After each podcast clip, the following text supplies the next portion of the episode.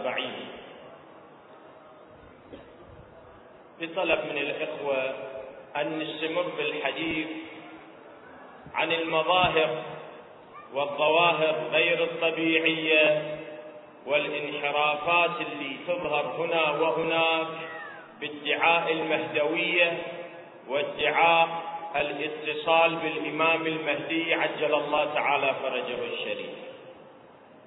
من هذه الانحرافات. طبعا هذا برنامج صار لنا أكثر من سنة تقريبا نتحدث به أسبوعيا في هذا المكان في حرم سيد الشهداء. وهو موضوع متجدد موضوع حيوي ينبض حياة لأن الموضوع مرتبط إلى الإمام الحي المتصل بالدنيا والمتصل بالعالم. من جملة الانحرافات ما ظهر أخير هذا الذي يدعي بأنه اليماني. وينسب نفسه إلى الإمام المهدي. ويقول نحن آل محمد. هذا الكلام نشوفه قد ظهر في مجموعة من الكلمات ومجموعة من الشعارات اللي يظهرها هذا الإنسان وغير هذا الإنسان.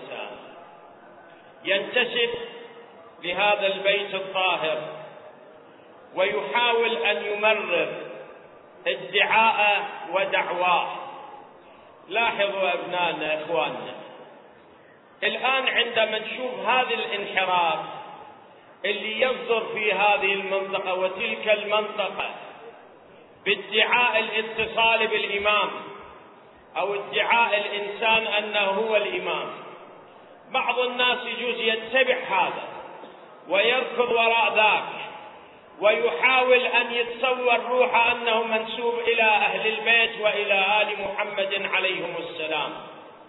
هذا الموضوع يحتاج لتأني يحتاج لبحث يحتاج لتفكير أولا لاحظوا شوف أن كلمة آل محمد كلمة عظيمة.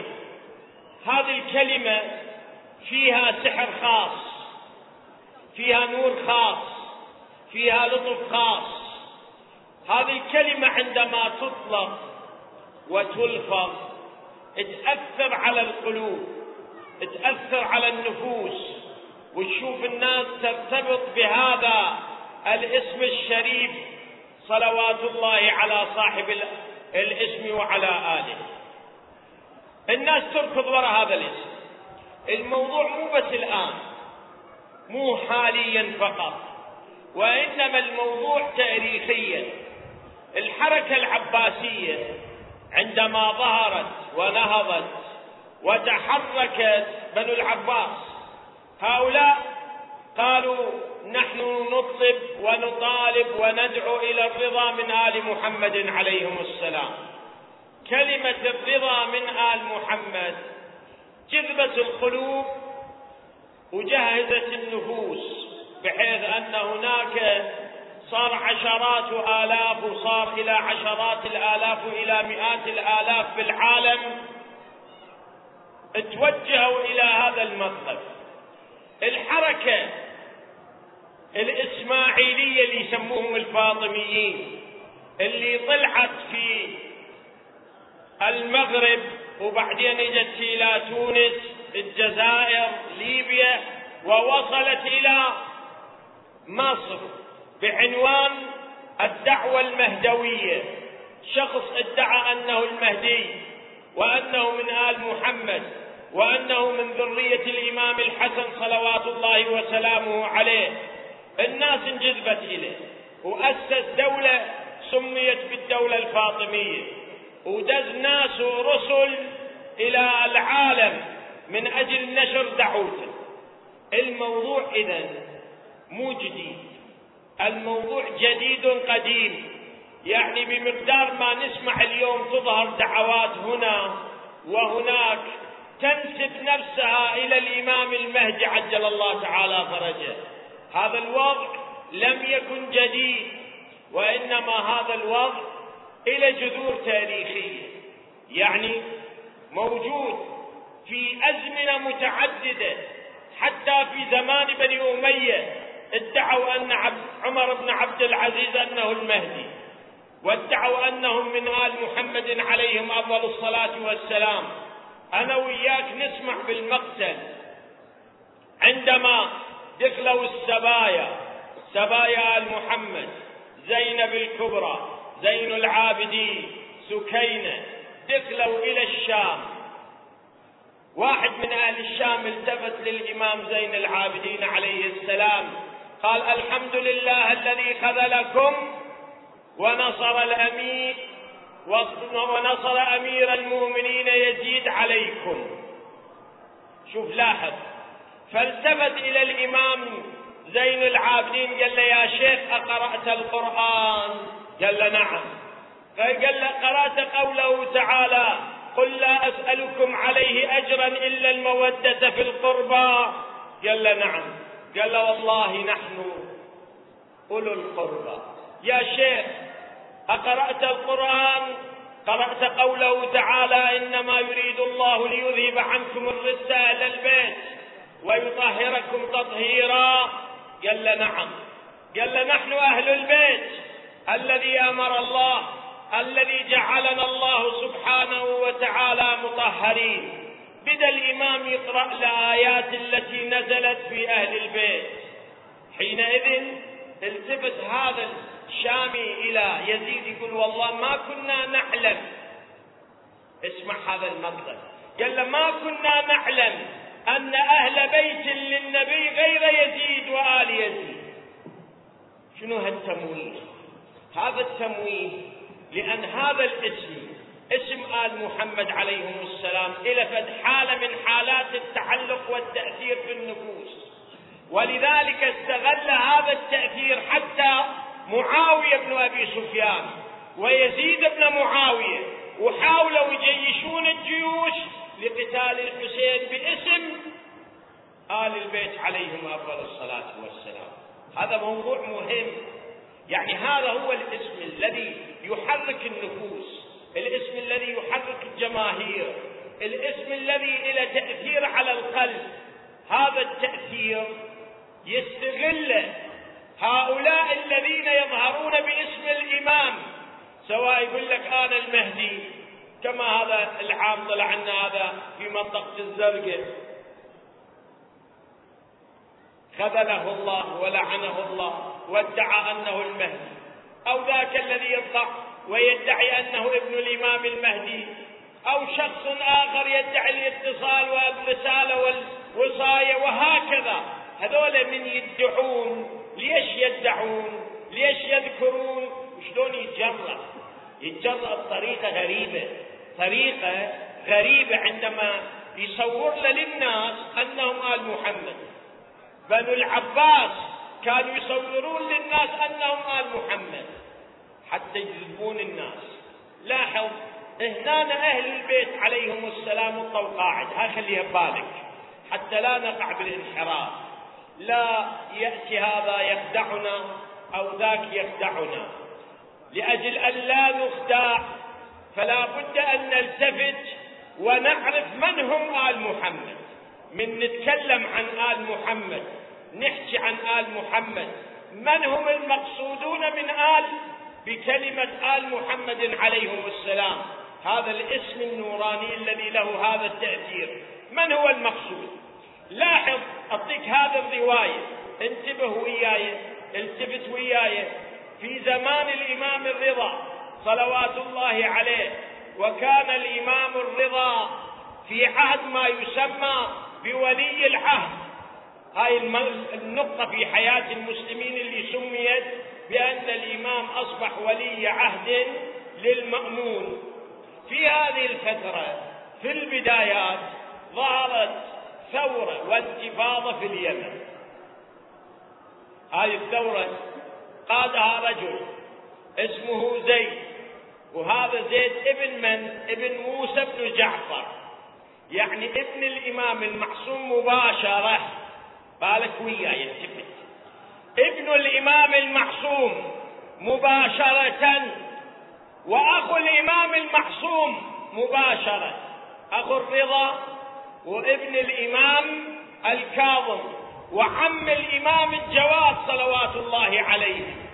هذه نسبة ماكو أشرف منها ماكو أشرف من الانتساب للأئمة عليهم السلام نسبيا بهذا النسب الطاهر. ابن مباشر ما أحد شك أن هذا ابن. ولا يوجد واحد شك بأنه ابن ابن الإمام الكاظم. ولا أحد يشك بأنه ابن. أخو الإمام الرضا وعم الجواد. ما كان أحد من الشيعة لحد الآن في كتبنا وفي كتب غيرنا ما في أثار شك أن هذا ابن. لا ابن حقيقي. ابن الإمام ابن الإمام الكاظم. قام بنهضة. قام بثورة. تخيل أنه اليماني اسمعني. اسمع هذا الأمر. تخيل أنه اليماني الذي يظهر من اليمن. لأن كلمة اليماني كان موجود في لسان الأئمة في كلام الأئمة. وأنه يمهد علما للمهدي. سوى ثورة. وانتصر في اليمن. وسيطر على بيوت الإدارة إدارة الحكومة.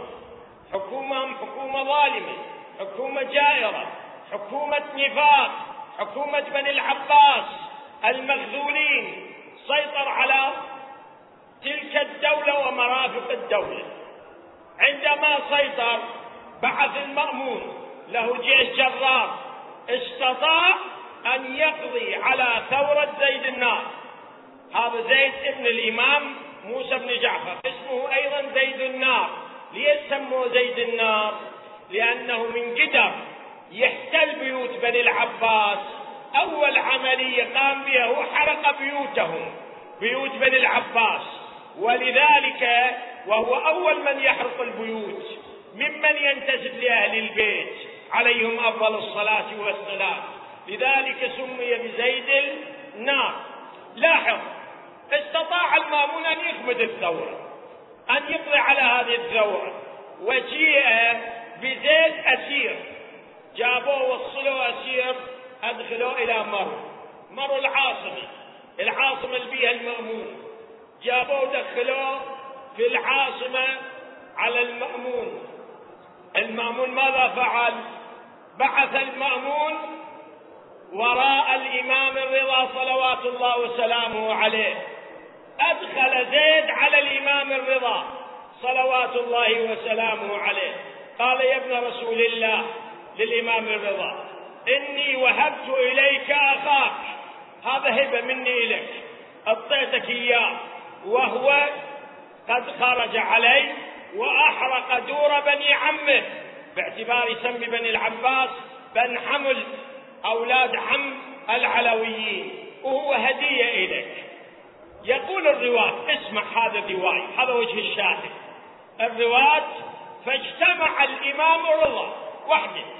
ماكو معه أحد من بني العباس بس العلويين الأطهار التفت إلى زيد قال له يا زيد يا زيد أخذت بك المذاهب وتصورت أنك يجوز لك أن تظهر وتثور وتتحرك بدون أمر المعصوم عليه أفضل الصلاة والسلام.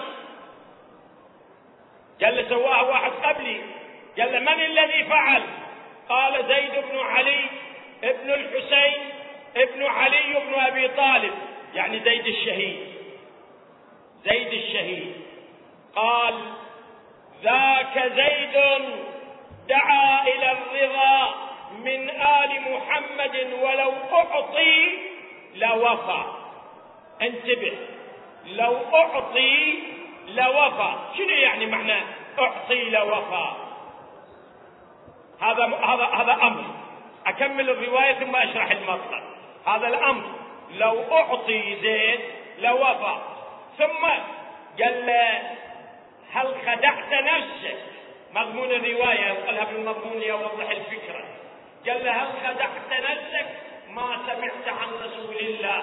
الرواية أن الله سبحانه وتعالى قد فضل فاطمة وذريتها من النار وعبالك ما قل فضل فاطمة وذريتها من النار فأنت تفعل ما تشاء ذلك إنما هو مخصوص لمن خرج من فاطمة مباشرة الصلبيين الذين قد خرجوا من فاطمة سلام الله عليها وليس لكل أحد هذه الرواية انتبه فيها عدة معاني عدة أشياء كن ننتبه لما ورد في تاريخنا لما ورد في رسولنا أولا أن الإنسان كل ما يعجبه يفعل هذا موضوع باطل مو كل واحد يعجبه مرة يحمل السلاح يحمل ومرة يترك السلاح يترك وإنما حمل السلاح وترك السلاح والفعل وعدم الفعل إنما هو بأمر من المعصومين سلام الله عليه الإمام المعصوم لا بد أن يأذن هذا في الجهاد الابتدائي كما مشهور بل أشهر فقهاء الإمامية سلمهم الله تعالى أنه لابد في الجهاد الابتدائي أن يؤذن وعدنا بالروايات أن زيد ابن الإمام السجاد اللي هو زيد الآن النزور صلوات الله وسلامه عليه ما تحرك إلا بإذن وبأمر من الإمام في زمانه وهو الإمام الصادق صلوات الله وسلامه عليه.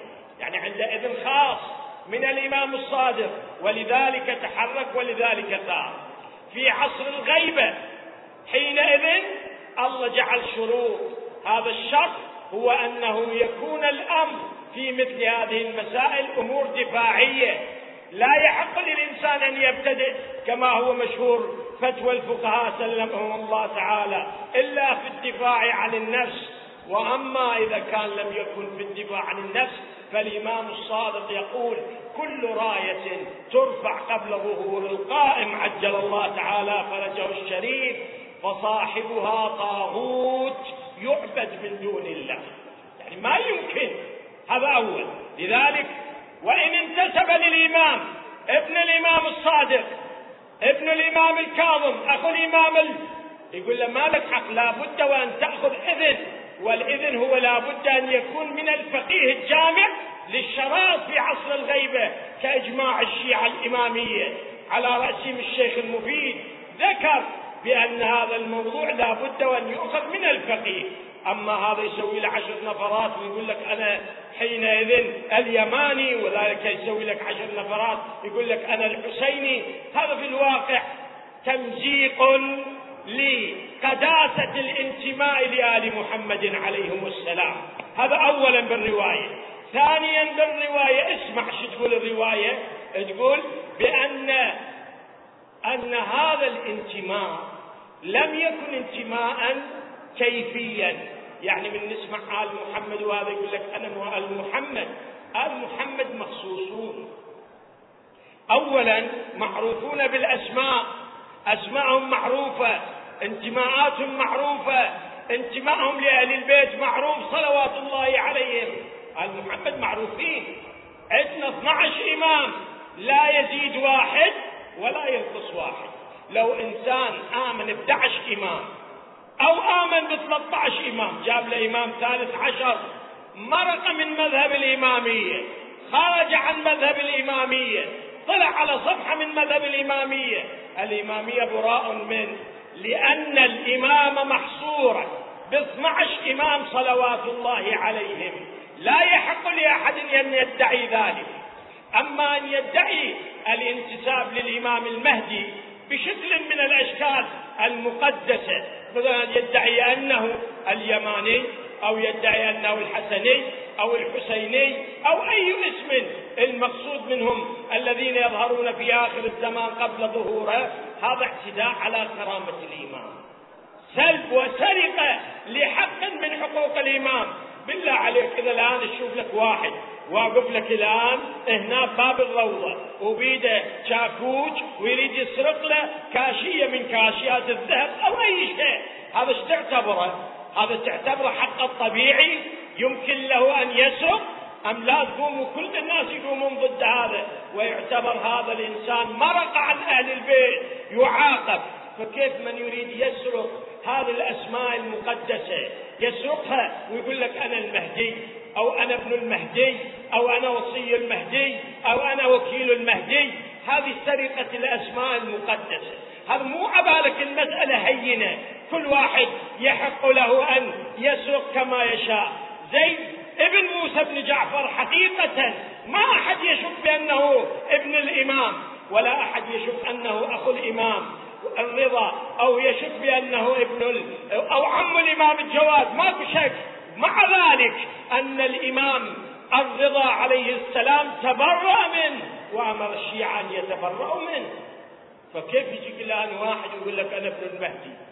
وعلى الناس أن يتبعني يتبعوني ويطيعوني ويمشون وراي. هذا مروق حبيبي هذا مروق مروق عن الدين دين الإمامية. هذا عمل محاربة للإمام المهدي. أول شيء أن الإنسان حتى لو كان ابن المعصوم حينئذ ما له حق أن يتحرك إلا بأمر معصوم ظاهر صلوات الله عليه. لذلك أنت تقرأ بالزيارة بزيارة عاشوراء شو تقول؟ تقول أن يجعلني ها أن يرزقني طلب ثأركم مع إمام منصور ظاهر من آل محمد عليهم السلام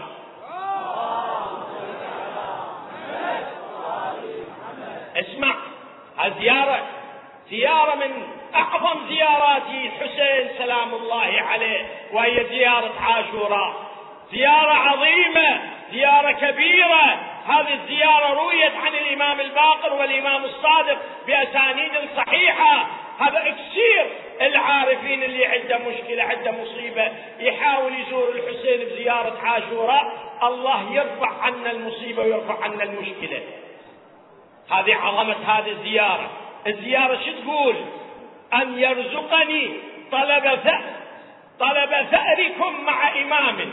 هذا الإمام شنو؟ منصور ظاهر. يعني لابد أن يكون ظاهر. يعني أن النصرة للإمام المهدي عندما يظهر. أما قبل أن يظهر فلا يمكن لراية. تدعي الانتساب للإمام ويقول لك أنا عندي رسالة من الإمام. لا يمكن صاحبها إلا أن يكون طاغوت يعبد من دون الله كما يقول الإمام الصادق عليه أفضل الصلاة والسلام.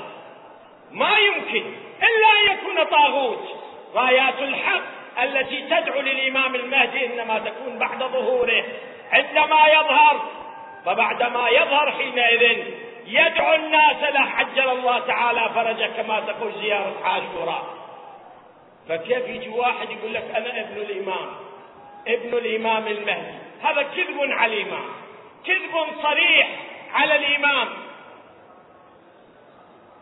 المنهج الشيعي الإمامي ينظر إلى أن الاتباع والطاعة والالتزام إنما يكون لآل محمد الاثنى عشر ومن ينتسب إليهم مباشرة. اللي يتصل بهم مباشرة. ينتسب يتصل بهم اتصال مباشر كما إذا ظهر صاحب الأمر وبعث رسول. حينئذ الواجب عليك طاعته واتباعه وعدم رده. أما في عصر الغيبه لا ما يحق لأحد أن يتجرأ ويتجاسر ويدعي الاتصال لأن الإمام المهدي قال في آخر رسالة بعث إلى الشيعه بواسطة علي بن محمد السدري وسيأتي على شيعته. من يدعي المشاهدة سيأتي على شيعته يعني بعد راح يجون الشيعي من يدعي المشاهده يعني يدعي أنه يتصل بالإمام. ألا فمن يدعي المشاهده الاتصال بالإمام. قبل خروج السفيان والصيحة فهو كذاب مفتر يعني هذا لا يمكن قبول قوله. واتباعه لا يمكن السكوت عنه ليش؟ لأنه كذاب ولأنه مفتري فقط فقط إذا كان ظهر الإمام عجل الله تعالى فرجه. فقط. ثم أن هذا الذي يدعي البنوة للمهدي هذا مقطوع ومجزوم أنه ليس ابن للإمام. هو اسمه أحمد إسماعيل قاطع والناس كلها تعرفه ومنطقته تعرفه. ذاك اسمه ضياء عبد الزهر القرعاوي. ذاك قال أنا اسمي علي بن علي بن أبي طالب. وهذا يجي قال لك أنا اسمي أحمد ابن الإمام المهدي عجل الله تعالى فرجه وسيأتي على شيعة آل محمد من يدعي غير ذلك. هذا اسم شريف هذا اسم مقدس هذا لا يمكن أن يتعامل وياه بتسامح بهي بقضية بسيطة بانفعال عاطفي. هذه الأسماء الطيبة والطاهرة أسماء المعصومين سلام الله عليهم لا بد أن يتأدب معها. كما يتأدب مع الحسين كما يتأدب مع زيارة الحسين صلوات الله وسلامه عليهم. لا بد من التأدب مع هذه الأسماء الطاهرة هذه الأسماء المعصومة المنسوبة لأهل البيت عليهم السلام. إذا كان هذاك ابن الإمام طلع كذاب زين ابن الإمام الكاظم طلع كذاب كذب على الإمام.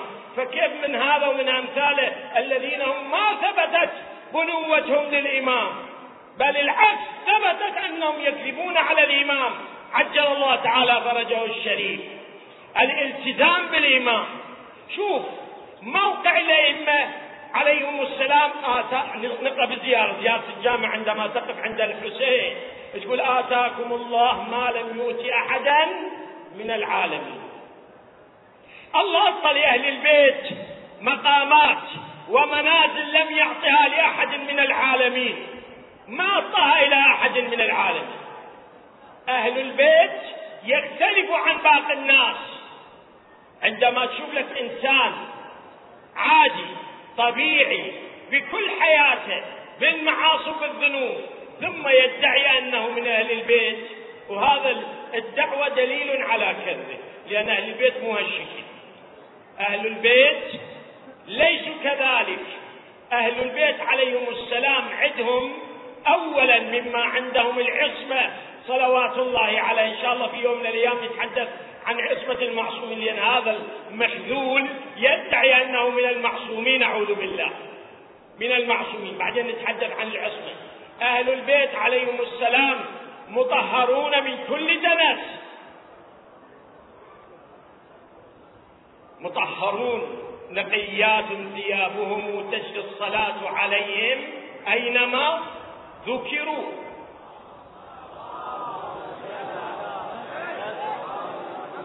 مطهرون معصومون صلوات الله عليهم في أقوالهم في أفعالهم في تروكهم في تقريراتهم في كل شيء. آتاكم الله ما لم يؤتي أحدا من العالمين. هذا أول اثنين الله سبحانه وتعالى خلالهم حجج. البارحة تحدثنا عن المعجز عند الإمام. خلالهم حجج؟ حجة دليل برهان. هذه الأدلة والبراهين امتازوا بها عن الناس. عندهم أشياء ما موجود عند العالم. أنا أعطيك واحد من الأمثلة. كنت التفت واحد في رواية عن الإمام المفضل ابن عمر. رضوان الله عليه أصحابنا أحد أصحاب الإمام الصادق عليه السلام الإمام يسولف له عن عوالم آخر الزمان ويقول له سوف تظهر حينئذ في ذلك الفتن وتأتي الفتن كقطع الليل المظلم المفضل يقول كيف نعرف الحق من الباطل قال تسألونه بالعظائم يعني تطلبون حجج عظيمة ما حد يقدر يسويها غير المحسوب حجج عظيمة ما حد يقدر يفعلها ويسويها غير المعصوم. لا بد وأن يكون هذا الذي يدعي أنه الإمام لا بد أن تكون له حجة عظيمة ما حد يستطيع يسويها إلا المعصوم. في أسبوع من الأسابيع نقلنا من تلك الحجج حجة الإمام الهادي مع زينب الكذابة اللي دعت أنها زينب بنت أمير المؤمنين. وحدة دعت زينب بنت أمير المؤمنين. القصة نقلناها بس باعتبار أكثر الحاضرين ربما ما كانوا حاضرين أنقلها بشكل سريع. ادعت أن ال... أنها زينب بنت علي بن أبي طالب. الخليفة العباسي بعث إلى الإمام الهادي قال له شنو دليلك أنها مو زينب؟ قال له إن السادة ذرية فاطمة يعني الصلبيين محرمة على السباع. ذبها لها الأسود عندها بركة بها أسود. ذبها إن أكلت الأسود. تعرف حينئذ بأن هذه كذابة. وإن لم تأكلها تعرف أنها صحيحة قالت له زينب الكذابة يكذب علي يا أمير المؤمنين خلي هو أول ينزل. فحينئذ قال الخليفة العباسي يا أبا الحسن انزل أنت أول. فنزل الإمام الهادي إلى البركة. فجعلت السباع تلوذ به. يعني دائر مدائرة تلوذ به. ثم جلس. ثم جلس عليه السلام فجعل يمسح عليها على السباع. ورا ساعة خرج. فقال فلتنزل. عندما نزلت قطعتها السباع قطعا قطع هذا دليل واحد من طرق معرفة المعصوم أن هذا هو من الصلبيين من آل محمد. لا بد أن يختبر بهذا الطريق. أعطينا من جملة الأدلة؟ الأدلة بأن الله سبحانه وتعالى يجعل هذا البيت بيت كرامة معاجز ما ظهرت من قبل ولا تظهر بعد ذلك إلا على أيديهم عليهم أفضل الصلاة والسلام. شيء خاصة بهم خاصة بهم صلوات الله عليهم. أما كل واحد يدعي دعوة والناس تركض وراء مع وجود السحر والتخيلات ومع وجود هذه الأساليب الخادعة المكارة اللي الآن العلم الحديث اكتشف كثيرة وكلها اكتشف هذه الأساليب فحينئذ لا يمكن اتباع هذا الإنسان الضال المضل أي إنسان ادعى من هذه العظائم. شوف أهل البيت عليهم السلام آتاكم الله ما لم يؤتي أحدا من العالمين. راس الحسين. طبيعة الأجساد. الآن لو عندك ميت. عندك ميت. طبيعة الجسد. اليوم الأول اليوم الثاني الثالث يصير بريح يتفسد هذا جسد الإنسان. وأول محل يصير بالتفسخ هو الرأس. طبيا الآن روح تسأل. يتفسخ يتحلل. هذا البدن. ولذلك يعني الجلد واللحم يتفسخ ولذلك حينئذ يدفن الإنسان. يعني يتفسخ يوم ثلاثة أربعة خمسة تشم منه الرائحة. اسمع رأس الحسين قطع صلوات الله عليه في يوم العاشر. وفر به المدن والدول. الرأس الشريف إلى أن وصل إلى الشام. وصل إلى الشام كما هو المعروف أول سفر. وبقي هناك ثم بعد ذلك أرجع الرأس الشريف بالعشرين من صفر ودفن مع القبر مع الجسم الشريف هنا في كربلاء. أربعين يوم. أربعين يوم هذا الرأس فر الدنيا. فر العالم يحمل على رمح طويل وهو ما يتأثر. ليش؟ لأن آتاكم الله ما لم يؤتي أحدا من العالمين. شيء خاص به. أن الله سبحانه وتعالى خلى هذه الأجسام أجسام مقدسة طاهرة. إلها إمكانيات وقابليات ما موجودة عند أحد من العالم. اسمع بعد. الرأس بما يقول الرأس. وبالقضايا التي تكون في الرأس. رأس الحسين له خاصيات. ابن تيمية هذا الخبير. هذا ينكر فضائل أهل البيت كله. كل فضائل أهل البيت ينكر هذا ابن تيمية. لكن مع هذا شوف ينجبر يألف رسالة اسمها كتاب هو. اسم الكتاب رأس الحسين. لأن رأس الحسين خبل العالم. رأس الحسين فيه من المعاجز والكرامات ما توجد عند إنسان آخر. من المعاجز من كرامات رأس سيد الشهداء عليه أفضل الصلاة والسلام اسمع هذا الرأس الشريف من كرامات رأس سيد الشهداء اللي يروح لسوريا ويوصل إلى حلب. هذه المنطقة تحركوا الأسارة أميا من كربلاء. ودوهم للكوفة من الكوفة ودوهم إلى الموصل. من الموصل دخلوا إلى حلب. من حلب راحوا إلى بعلبك. من بعلبك إجوا إلى حما. من حما دخلوا على الشام. هذا الفر اللي متعمدين ليشهروا بآل محمد عليه السلام. في كل مكان إلى مشهد لهذه الرؤوس والأجساد. أكو مشهد في حلب اسمه مشهد النقطة أو القطرة أو يسموه مشهد رأس الحسين. لحد الآن موجود. لحد الآن هذا المشهد موجود.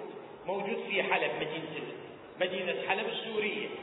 هناك هو مكان ضخم وهذا هو الدير الدير الذي كان فيه الراهب. سمعت القصة أن كان راهب من مرة وصلوا إلى حلب وصلوا قريب الدير إجاهم راهب فطلب منهم أن يأخذ رأس الحسين أعطاهم ألف دينار ذهب وبيت ذيك الليلة عنده فجعل يبكي ويلطم وجهه. الراهب إلى الصباح. هذا الدير هو نفسه لحد الآن موجود بس تحول إلى مسجد تحول إلى مشهد مقدس.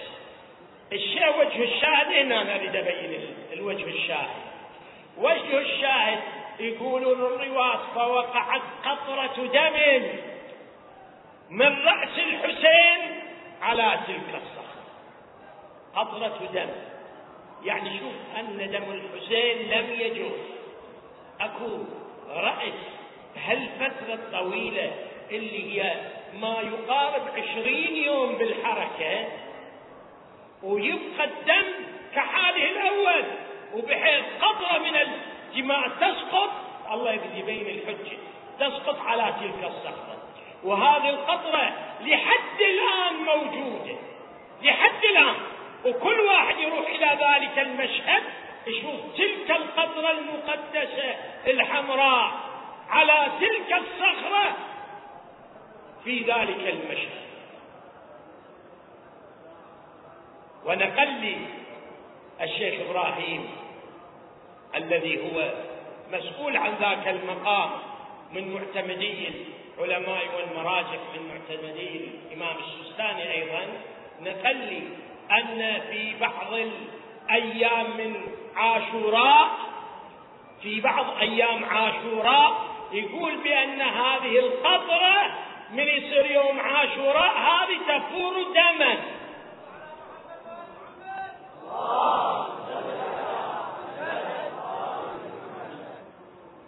خصوصية لأهل البيت عليهم السلام. بعد هذا الشيء الشيء الآخر من خصوصية رأس الحسين. عليه أفضل الصلاة والسلام. كلكم سمعتم. ماكو واحد يخالفنا ويختلف معنا. أن الرأس الشريف رأس سيد الشهداء كان إذا دخل المدينة أي مدينة من المدن دخل كان يقرأ القرآن. سهل. يقول دخلت الشام. الشام عليها ناشرين النشرات والأعلام. والأبواق والزهور. قلت أيوجد في الشام عيد لا نعرفه؟ ما ندري. شفت لي واحد واقف على صفحة سألت هذا الشخص قلت بالله عليك أنت من أهل الشام؟ قال نعم. قال أنا سهل الساعدي سهل بن سعد الساعدي ممن رأى رسول الله وروى حديثه صلى الله عليه وآله. وأنا الآن طاب بالشام وشوف الشهل الشام معيدين. حينئذ تعجبت لكم عيد لا نعرفه. فالتفت دموع تنزل هذا الشيخ. قال يا سهل أن الأعجب من ذلك أن السماء لا تنطبق على الأرض. قال له شلون؟ قال له بعد قليل. سوف يؤتى بسبايا آل محمد. بعد شوية راح يجيبون زين العابدين وراح يجيبون زينب أسيرة ويدخلوها في هذا المكان. وذولا فرحانين لأن زين العابدين سوف يؤتى بأسيرة سعد الله قلبك يا أبا عبد الله. يقول سهل فانتظرت فإذا الأبواق والزيقات. الناس مخبوصين ومهللين يقولوا جو الأسار عاينت ركب من أهل محمد عليهم السلام. يتقدمهم زين العابدين.